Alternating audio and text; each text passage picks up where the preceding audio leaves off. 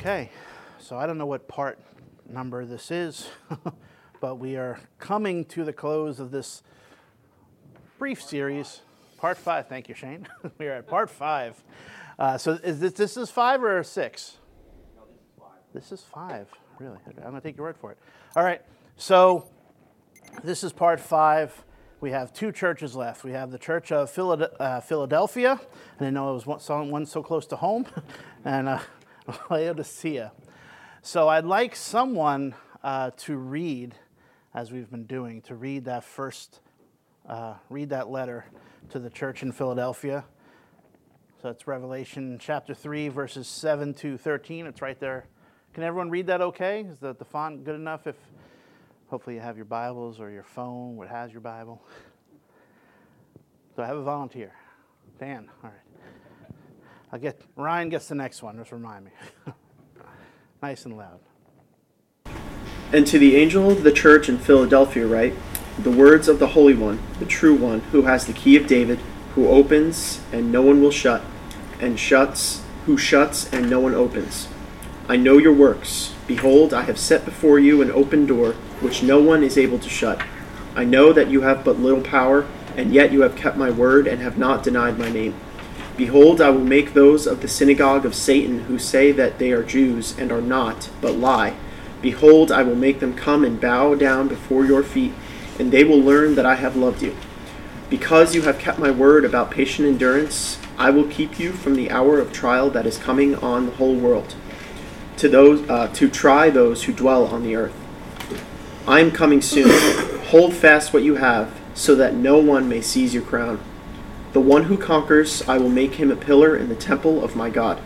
Never shall he go out of it, and I will write on him the name of my God, and the name of the city of my God, the New Jerusalem, which comes down from my God out of heaven, and my own new name. He who has an ear, let him hear what the Spirit says to the churches.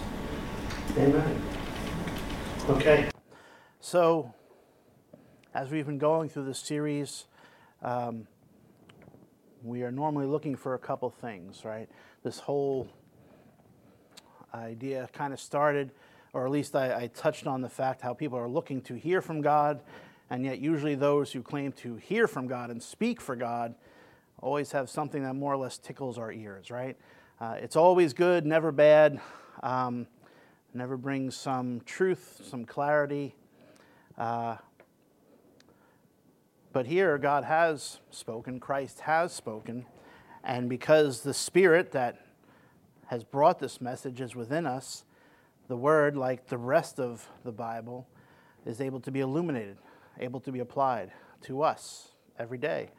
And so there are things that we can be instructed on, things that we can be commended on, things that we could be convicted on, criticized, uh, and we have to respond accordingly. So, in this letter, what are we seeing? What sort of letter is this? Encouraging, right? It's a, a letter, there's a commendation. Is there criticism here? These are the softball ones. they get a little bit tougher. Well, the synagogue of Satan, I is that supposed to be like pe- some of the people in the church, or is that just completely excluded? No, that's that would be outside of the church. Anyone want to guess who the synagogue of Satan is? Pharisees? Sadducees? Uh, could be. Um, could be. Now, keep in mind that the, the letters to the churches, these churches are located in Asia Minor, so they are outside of Israel. Um, but it's very possible that they do have. Well, the synagogue was what? Do you remember? Like Yeah. Synagogue was their local meeting place, and they'd have them. Like, obviously, the. Uh, the religion of Judaism, there was one place to go and to worship, right? And they worshiped under the old covenant by way of sacrifice. And so first it was the tabernacle, and then it was the temple. So at this point, the temple is still standing. But it's not convenient to go to the temple every day for people who are all over the, the country of Israel and those who are far off. but they would go out and they would make, you know, obviously we have the time of the dispersion where uh, there's the exile that's never been fully recovered from, right? You know, first northern Israel was taken away into Assyria and they were mixed up, and some of them were mixed up with, uh, you know, in, in Samaria, they have people who are mixed breed as far as they were concerned. They, they, they called them dogs, they, they had no love for them. They were half Jewish, half pagan, and they, they held to different uh, versions of worship that weren't uh, true. But in addition to Assyria, then Babylon came, and again, the people of Israel are dispersed all over the place. And yet they're gathering, they're still making proselytes. Um, and so the synagogue would be the local meeting place for Jewish people to gather, uh, that they would hear, you know, uh, the law being read. They would have someone to expound on it. So synagogues were everywhere. In fact, when the people were trying to figure out the, um, the early church, which was composed mostly of Jews, thinking about, well, how about all these Gentile believers? They're arguing over circumcision and everything else. They said, well, let's just give them some of these bare minimums that they have to do without trying to add the whole law. Obviously, we couldn't keep the law, and He saved them. The Holy Spirit came on them without them being circumcised and being part of the law. But He says, Moses is being preached in far off places. And so, here, even in Asia Minor, Moses being preached. There's synagogues where people can meet and hear the word of God. But the synagogue was, I've given you the answer, it's the meeting place primarily of who? The Jews, right? And who do the Jews consider themselves to be, especially in relation to the church? This early church, how, what is their view of, of these Christians? They thought they were God's like chosen race. Right. Like they were above the Gentiles. Right, exactly. And for those who were rejecting the Messiah, they were actually persecuting the church. They considered themselves something separate. They considered this, you know, the outsiders considered the, Christi- the, the Christianity, Christians, to be a sect, a cult, you know, something that's just another branch off of those, you know, crazy Jewish people. Um, but the Jews who rejected Christ, they were telling them that they weren't true believers, that they were apostate. They had, you know, foregone, they were done with, you know, temple sacrifices and everything, recognizing that all the sacrifices were fulfilled in Christ. So they're calling them apostates, they're calling them, you know, unbelievers, basically, you know. They're rejecting them. They're persecuting them. And so here Jesus is saying, there's a synagogue of Satan. And why do we know that he's referring to the Jews in addition to the fact that he calls that he refers to it as a synagogue, which is we've always associating that with uh, Jewish congregations, Jewish people gathering. But where else? I mean, well, it's Jesus saying it, but has is there an earlier reference to to them being associated with Satan? John chapter 8. Exactly. He had the chapter and everything. I had it written down. John, you know the verse? I know he says, um, he says, your father, your father isn't God, your father is Satan, for he is a liar from the beginning and a murderer. And you Very seek to kill me. John 8 44. He says, You're of your father the devil, a murderer from the beginning, right? And so he associates those who consider themselves Jews. We have Abraham as our father, God as our father. And he goes, If that was true, you would do the acts that Abraham did, you know? So Jews who reject Jesus are a synagogue of Satan. Those, those who refuse to acknowledge the Messiah that God has sent, they're of their father the devil. They're refusing the truth uh, that God has provided in his Son. And so in John 8 44, Jesus refers to them as that. Uh, in Galatians 6 uh, 16, Paul talks about circumcision being nothing, circumcision, uncircumcision, it's nothing but a new creation, right? That's what matters. And so he goes, you know, peace on the Israel of God, those who are inwardly Jews, right? So the church in Philadelphia is being persecuted by the Jews and also by the Gentiles. Um, and again, do we see, so we see uh, commendation, do we see any criticism? Do We see any criticism? Just want to hear someone say no.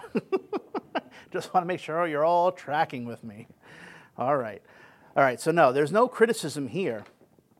When he says, I know your works, what do we think he's referring to there? What's been coming up, at least in the last few parts? Ryan? Their evangelism.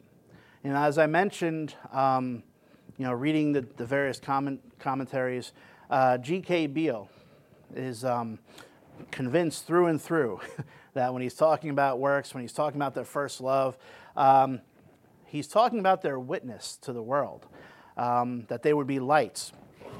And here, uh, this was something I, I was going to bring up. I don't think I did.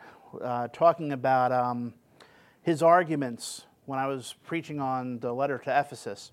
Uh, his arguments for it being, being a witness. This I felt was one of his stronger arguments when he points to the church in, in Philadelphia and he says, I have set before you an open door which no one is able to shut. Why would we think that that might be a confirmation that being a witness is associated with our works? Works that Jesus was very concerned about. I don't know if this is what you're referring to, but don't sometimes people said like, "Oh, I have an open door to like share the gospel with someone," and like this could be literally because like people met in places, so mm-hmm. um, like you know they had this opportunity, and then even like the next line like kind of confirms it, like you have kept my word and haven't denied my name. Like so maybe asked them about it and they shared right. or something like that. Yeah. So. Yeah, I mean, we see a number of times in Acts and Corinthians, uh, in Colossians, when it talks about an open door, it's talking about an open door for ministry purposes to be able to reach this people. So he's Paul's getting to work because God has opened a door for him, right? And so he says, I know your works. Behold, I have set before you an open door. God bless you. And what is, how does Jesus introduce himself again? We say that the, the introduction of Christ, the description of Christ, ties in um, with the letter, you know, that there's something pertinent to the people. God bless you. The words of the Holy One, the true one, the one who has the key of David, who opens and no one will shut, who shuts and no one opens, right? And of course, the church has the, the keys to the kingdom, right? Binding and loosing and all that. Uh, so there's authority there, but there's also that witness there. Callista and then Alex. Is this why the synagogue of Satan is coming to them because of their witness? Um, maybe. Maybe. Uh, I have a different view of why that's going to be, but possibly. I had a question more or less, but um, is what's the significance of the phrase "the key of David"? That's I mean, a good question. I don't know. Because obviously David is kingship, mm-hmm. but I, I, yeah, I don't know what key has to do with. I, I think it has to do with his uh, authority. There were so many things to, to focus in on here. Um, and they were talking about, uh, oh, I forget his name. There was someone else who, who had the key of David, who had, was basically given the authority uh, at the time. Keys are associated with authority in the Word in the Old Testament. And we still have that today. Well, we're giving them the keys to the city. It's, it's an honor, it's, it's a description of their relevance and their relation uh, to that. So it has to do, I believe, with the authority, but I don't have a, a better answer for you now. But once again, as we can see, oh, thank you. I was going to ask, I was hoping Pastor would volunteer. yeah, it's, you know, the, the scripture uses different terms for, for a concept. Mm-hmm. In, in Matthew, Jesus calls it the keys to the kingdom. David represents the kingdom. Christ was set to sit on the throne of David. So it's, it's just the same concept, just put in different words. So it's the keys to the kingdom. You could substitute that and it not lose anything. Mm-hmm. My thoughts exactly. I didn't want to be dogmatic about it because like, I was like, um, again, with, with Revelation, it's interesting. There's so many things, but it is a good reminder that Revelation is constantly pointing back to the rest of Scripture. You know, we, we live in a day and age where the vast majority of believers, at least in our society, are dispensational. Um, and so Revelation becomes a real mystery as to how do these things apply and what should we be looking for for these symbols to represent? But it's always pointing back. It's always pointing back to other scripture that has already been shared. Was there a hand up or no? Okay. Okay. So he says, um, as I said, the, uh, the open door seems to be a reference to uh, the opportunity to evangelize. Oh, there we go. Um, he goes, You have but little power. What do we think that might refer to?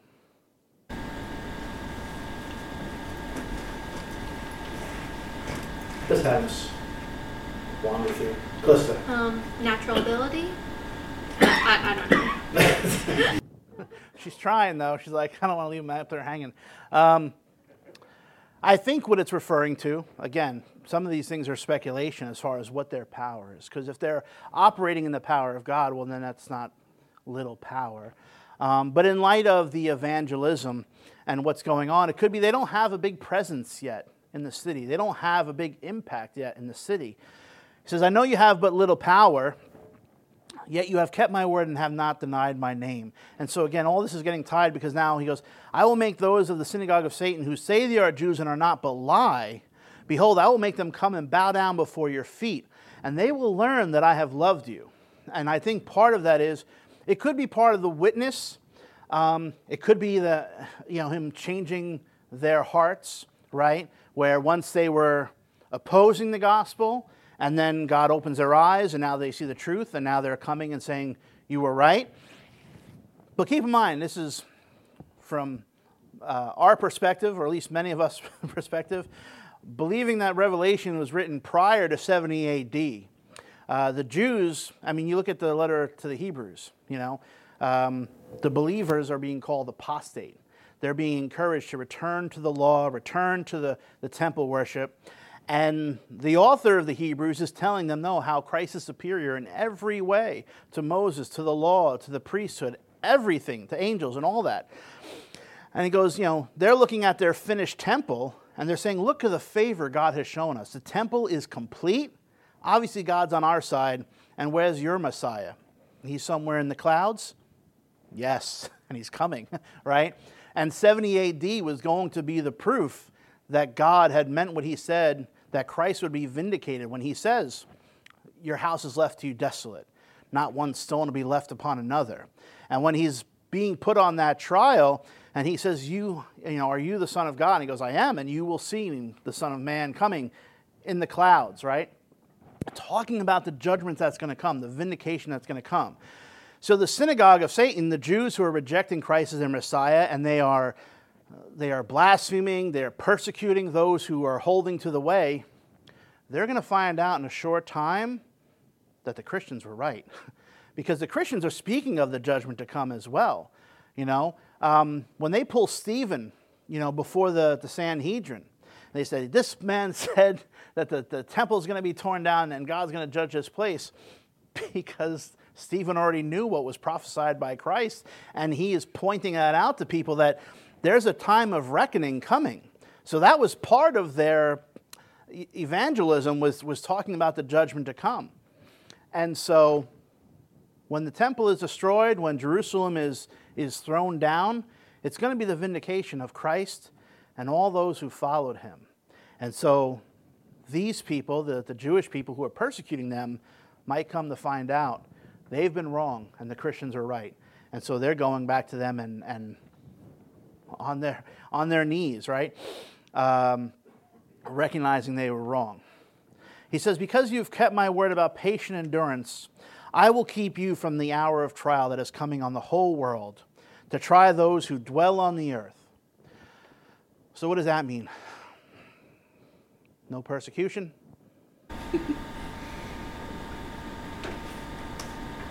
They're going to escape the, uh, the tribulation?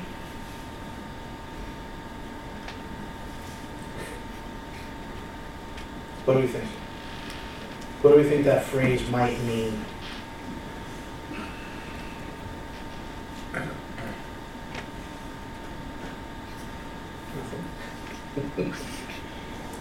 Is that referring to the judgment um, to come in AD 70?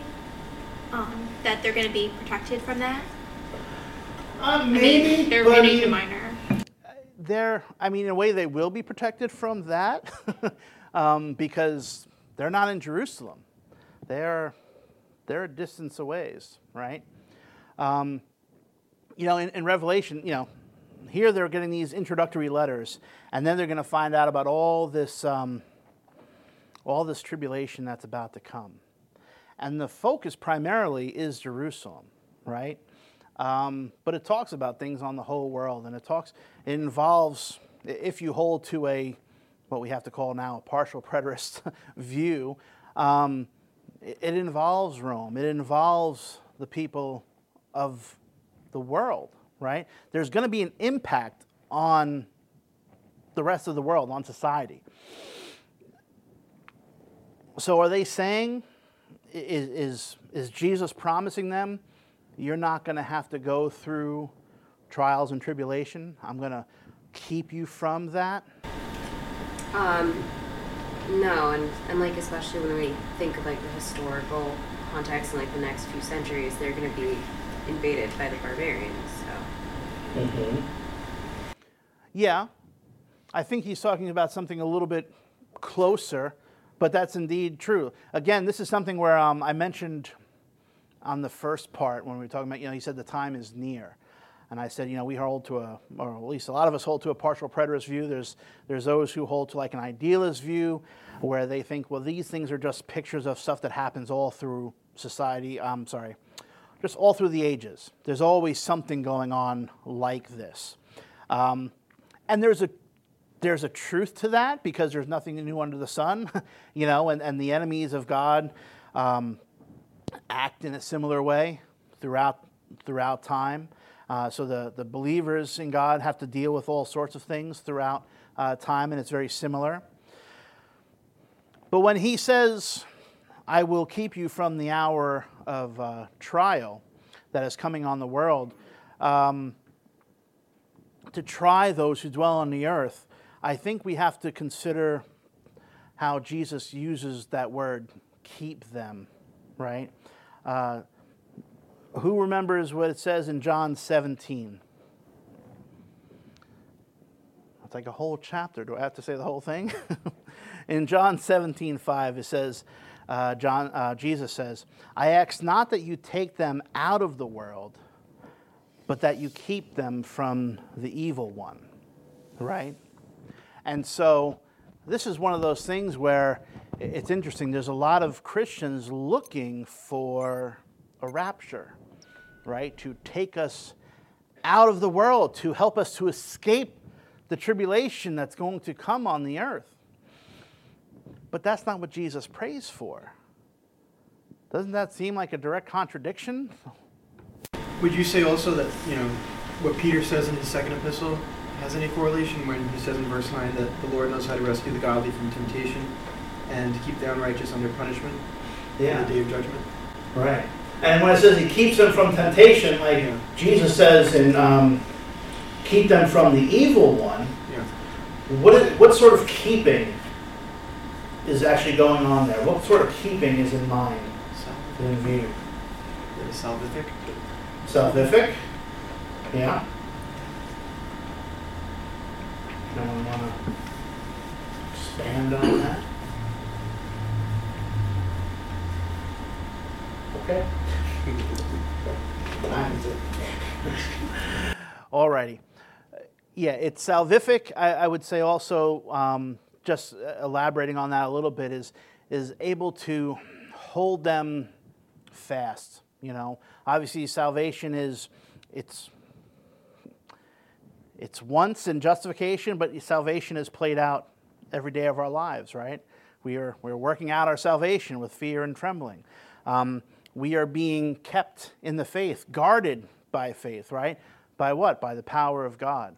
And so the tribulation that's going to come and, and is going to test the world, and yet the believers are going to be able to hold fast, right? They're going to be able to hold on to Christ, and they're not going to be led astray. They're, they're not going to go. He's going to hold on to them, He's going to keep them from going apostate, from leaving. They have been true, they have been obedient to Christ, and at the cost of persecution, right? They don't have a lot of power. They're getting persecuted. He says, but you haven't denied my name. You've kept my word. Now, in contrast to the other churches and some of the critiques that they're getting, is that a hand or? Okay. Um, what are some of the other churches guilty of doing? Engaging in idolatry, joining in with, uh, you know, the, the sacrifice to idols, eating food sacrificed to idols, taking part in those festivals, possibly even taking part in the sexual immorality that attends with that. So they're not keeping his word at that point, are they? They're, they're denying his word. They're denying Christ by their actions. You can't be attached to both Christ and Satan, right? It's one or the other. And so, because they have been obedient, he is going to continue to keep them persevered, uh, persevering. Um, and then the one who conquers will be forever united to the Lord. When he says, um, Hold fast what you have, so that no one may seize your crown, the one who conquers, I will make him a pillar in the temple of my God. Never shall he go out of it, and I will write on him the name of my God and the name of the city of my God, the New Jerusalem, which comes down from my God out of heaven, and my own new name. What's the significance there?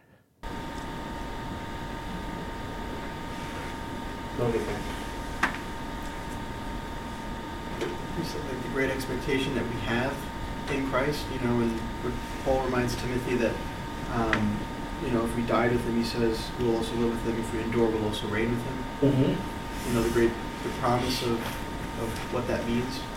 Right. You know, I mean, when we talked about, we've talked about conquering, right? But conquering looks like what for the church at times? I hear whispers. Sacrifice. What else does it look like? I mean, specifically, conquering unto death. Yes, you have to speak up because I, I can see lips moving, but my hearing is just not that good. Um, right. I mean, he's talking about some who are going to, unto their death, and he's saying that they're overcoming. right? Well, how did Christ overcome? He overcome. He overcame by dying, right, laying down his life, and yet he emerged victorious from that. And so the same can be true for any believer that there is overcoming, there is conquering, even in our sure.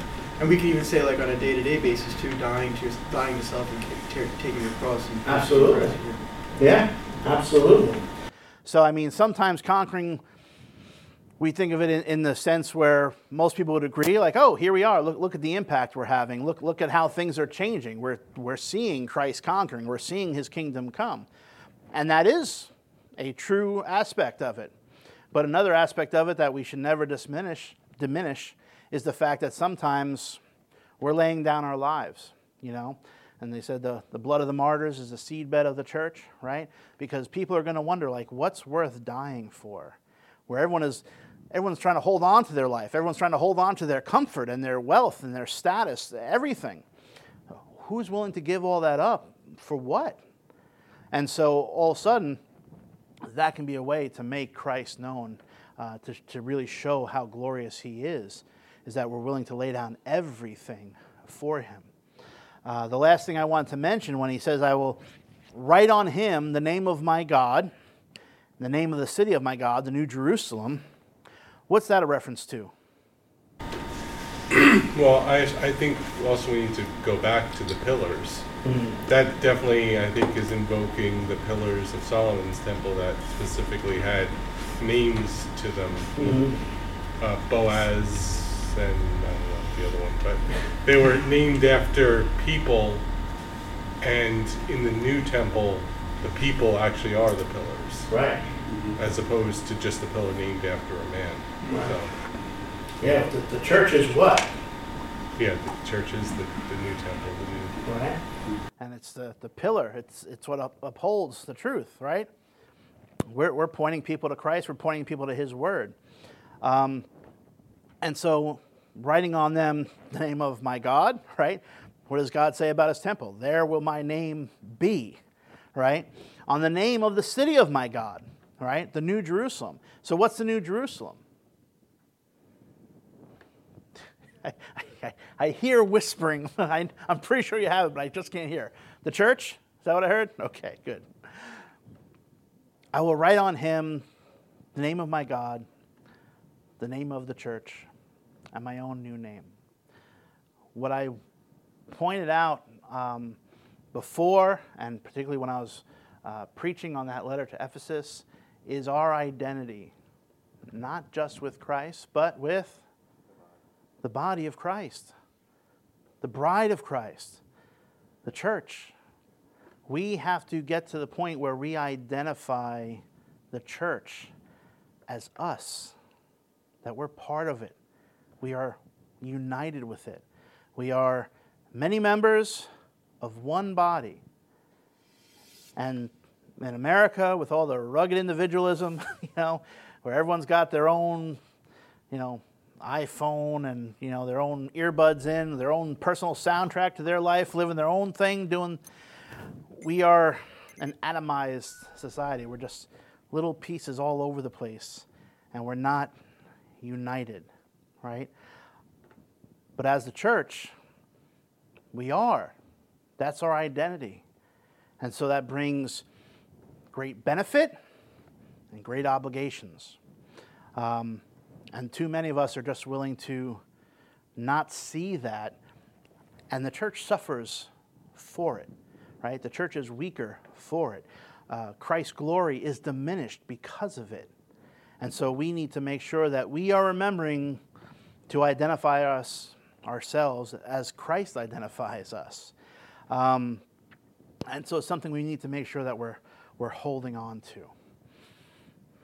Okay. Any questions or comments about the church in Philadelphia? Because I know there's no way I can finish Laodicea. So we might as well just leave it for one last uh, part next week.